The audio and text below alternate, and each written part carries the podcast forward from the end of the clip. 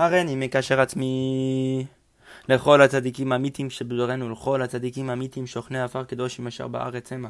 ובבחד לרבנו הקדוש צדיק יסוד עולם נחמן, נובע מקור חוכמה רבנו נחמן מפגם את שמחה. נח נח נחמן נחמן נאומן זכותו תגן עלינו ועל כל ישראל אמן. Today we will do Torah uh, Siman Yudaled and Tet Vav, 14 and 15 at Shivchei Haran, Bezrat Hashem. Starting with the words Vechol Davar.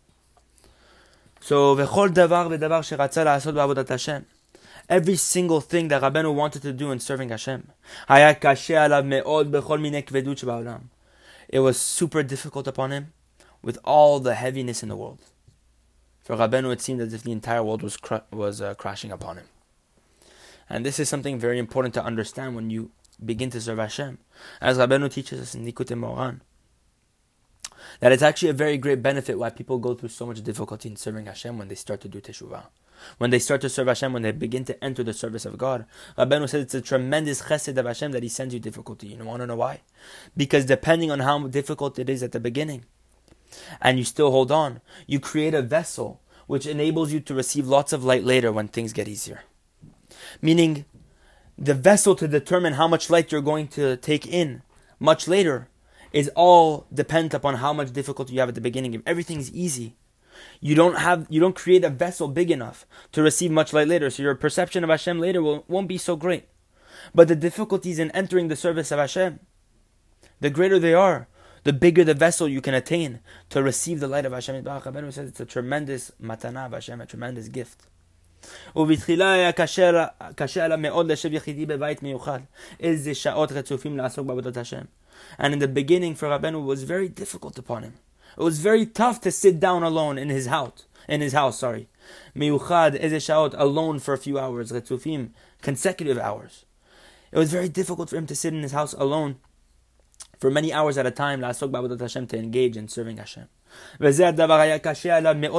this was a very difficult thing for him at the beginning. But Rabbeinu, may his memory be a blessing, would force himself very much. And he broke his desire. וישב כמה וכמה שעות בכל יום בהתבודדות בחדר מיוחד, and he would sit countless hours every single day. Many, many hours every single day. בהתבודדות and התבודדות and secluded prayer. And speaking to Hashem in his own language, בחדר מיוחד, in a very unique room. In his very specific room. This is what it takes to be a tzaddik. When things are difficult, you don't give up. And so too, it was very difficult on him. Very, very difficult on him. The service that he needed to do every single day. Because Rabbeinu said, Oh, I need to do these tefillot. I need to do this I need to give this tzedakah. I need to do this avodat Hashem, this limud. Look, imagine how many hours that takes. Rabbeinu was very discouraged by this at the beginning. וכל כך היה קשה עליו עד שלא היה אפשר לישא כלל העול מגודל הכבדות שהיה כבד וקשה עליו מאוד מאוד. And it became so very difficult upon him until it became impossible for him to carry the yoke of the great heaviness which this service basically uh, put on him. And how difficult it was on him. But only through this piece of advice. That he was able to carry himself with the yoke of this service. Which piece of advice? Which piece of advice is it? The advice what we call Hayom meaning that every single day he would think in his mind that he only has this day alone. That Rabbeinu said, tomorrow is not promised to me. Every day is a gift of Hashem, and I only have right now. The next hour, the next moment is not mine. As Rabbeinu writes in the in, in this Torah of Hayom Bekolo Tishmau, this very famous Torah that Rabbeinu says, if a person wants to get anything done in the world, whether it's Parnasah, whether it's um, especially in Ruchaniyut and Torah, you cannot look at the big picture and think about how much work you have to do over the next 10 years, or how much work you have to do over the next lifetime, how much work you have to do over the next week. Rabbeinu is saying you take each day for what it has. And that's all you focus on. What happens tomorrow is a completely different world, he says. He says, Olam chadash legamre. It's like a brand new world. Has nothing to do with you. And also, who says you have the next day? So all we have to do is right now, and Rabbeinu says, never push off the mitzvah to tomorrow. Because who said you're going to have to do it tomorrow? Who said you're going to have the opportunity tomorrow? You have to own, you, own, you only have right now to do it. And this is the advice. Rabbeinu would only picture in his mind this day alone. And he would not pay attention to the, the next day or the time to come, the next few hours at all. Rabbeinu would only act as if he only had this day alone. Meaning this shah, this moment. And this is what enabled him to carry the yoke of this Avodat Hashem to each and every day. Why? Because he said, this is the yoke of this of this day alone. It's not tomorrow. There's no tomorrow. He was able to carry the yoke of the service of this day alone. Because upon one day alone, a person's able to accept upon himself all sorts of service in the world. All the types of avodat Hashem a person can do, he can do it if he just believes he has one day left. Because if he really does, he'll know that it's not such a big deal. 12 hours, 14 hours, 18 hours are we're awake. Who knows? Because the person knows that he only has this day alone. If the person really believed this and pictured in his mind that it's only this day, he would um, do all the avodat Hashem in the world.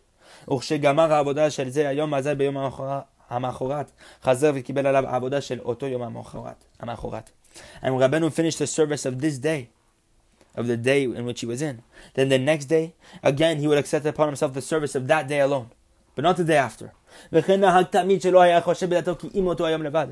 Rabbeinu would accustom himself constantly that he would only think in his mind the, the act of that day alone. That the acts of that day alone. And because of this alone, he was able and through this, he was able to carry upon himself the yoke of the service that he wanted to do, which was very heavy. Eh, and without this piece of advice, he would not be able to carry a single thing. Rabbeinu was telling you, you want to carry Avodat Hashem, you want to do things, you want to get things done. Only act as if you have right now. There's no tomorrow. There's no the next hour. It's right now. Because Rabbeinu would try to increase as many Avodat Hashem as he could in a single day because he believed that this is the only day. והכל בטיחה וביגיעה גדולה ביחידות גדול מאוד עד שלא היה אפשר לישא עליו כל כזה כי אם על ידי עצה ענן. And everything was with tremendous toiling, with effort, and with great heaviness to the point where it was not, he was not able to carry upon himself this um, obligation of this service except by means of this piece of advice. The only way he could uh, hold himself up to it was through this piece of advice. That he would only think in his mind that I only have this day alone. At least above. Siman Tet Vav. והיה an incredibly, an incredible chidush, as brought down in lesson uh, 57 of the Quran, this Inanam Nedarim, of making vows. Rabbeinu would accustom himself to make vows many, many times. That many times when the day would arrive, he would accept upon himself with a vow.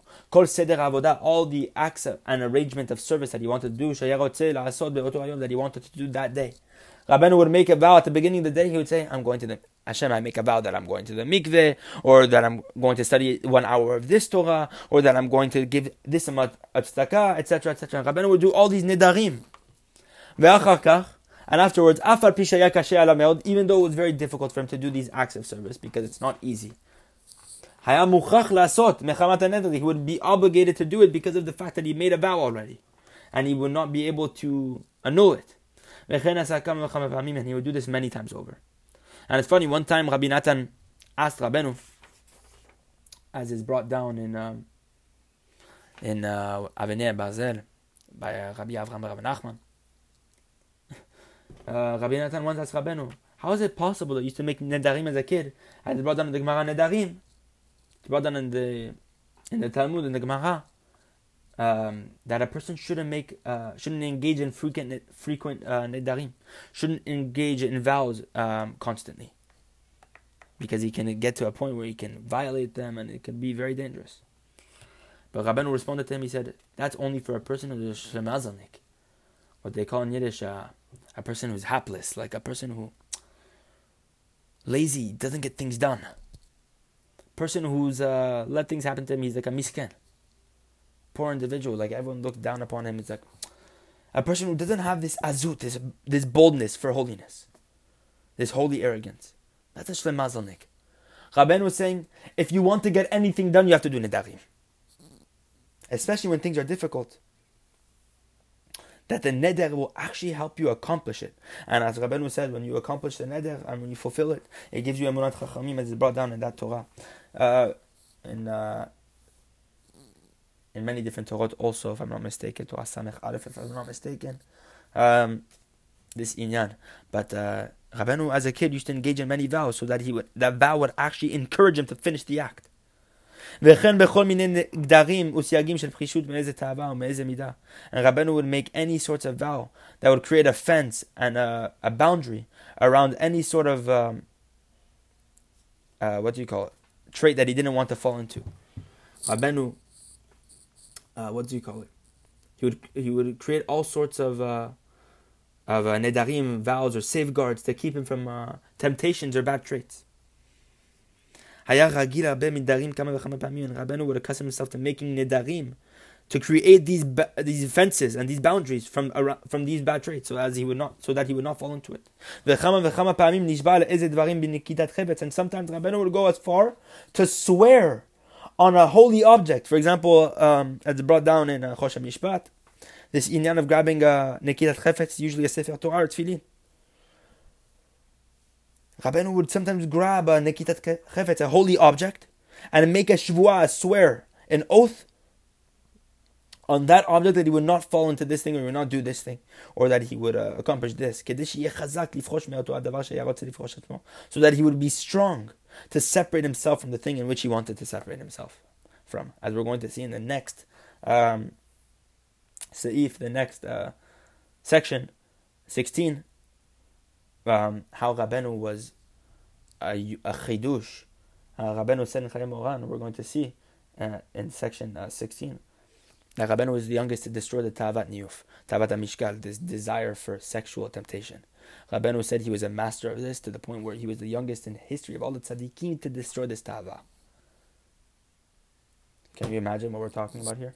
So, Bizrat Hashem, the main thing is um, is to actually is, very good. Rabbeinu gives us a piece of advice: make nedarim if you really want to accomplish something, because be'emet it actually give you the strength to make it happen. Because a person's scared to not to fulfill the neder, to make a vow, and to to break a vow, God forbid. And obviously, the punishments for breaking a vow are not are not uh, are are big, and it's uh, the Zohar speaks about this in many different times. The main thing, though, is that the vow actually gives us the encouragement, the strength to actually accomplish the act. So, Bezrat Hashem, may all the acts that we do, um, even if it's a simple act like uh, going to the mikveh, you're about to go, tell Hashem Yitbarach, literally, you're right outside the mikveh, say Hashem, I'm making an neder to go to the mikveh. You're already there.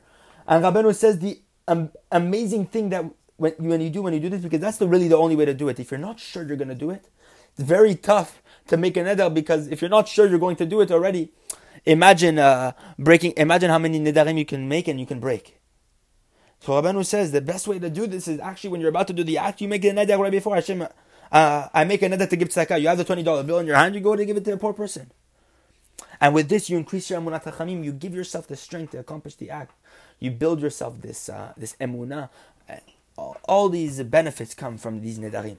And uh, look in Likutei Moharan for this, um, for more on this idea. But uh, we see here two very important pieces of Avodat Hashem. First, Hayom. Engage in Avodat Hashem as if you only have today, so that you can accomplish a lot. Because Be'emet, when you live like this, there's nothing that can stop you. And the second thing is Nedarim.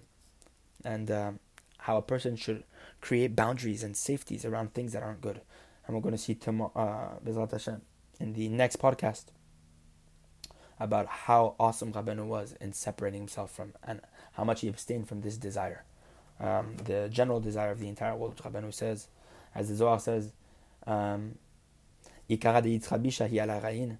Zohar says that the main evil inclination today is, uh, has to do with sexual immorality.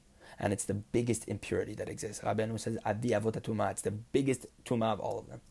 So, Bezrat Hashem, may we have reinforcement for all these things that we studied. Tomorrow we'll get into that uh, subject.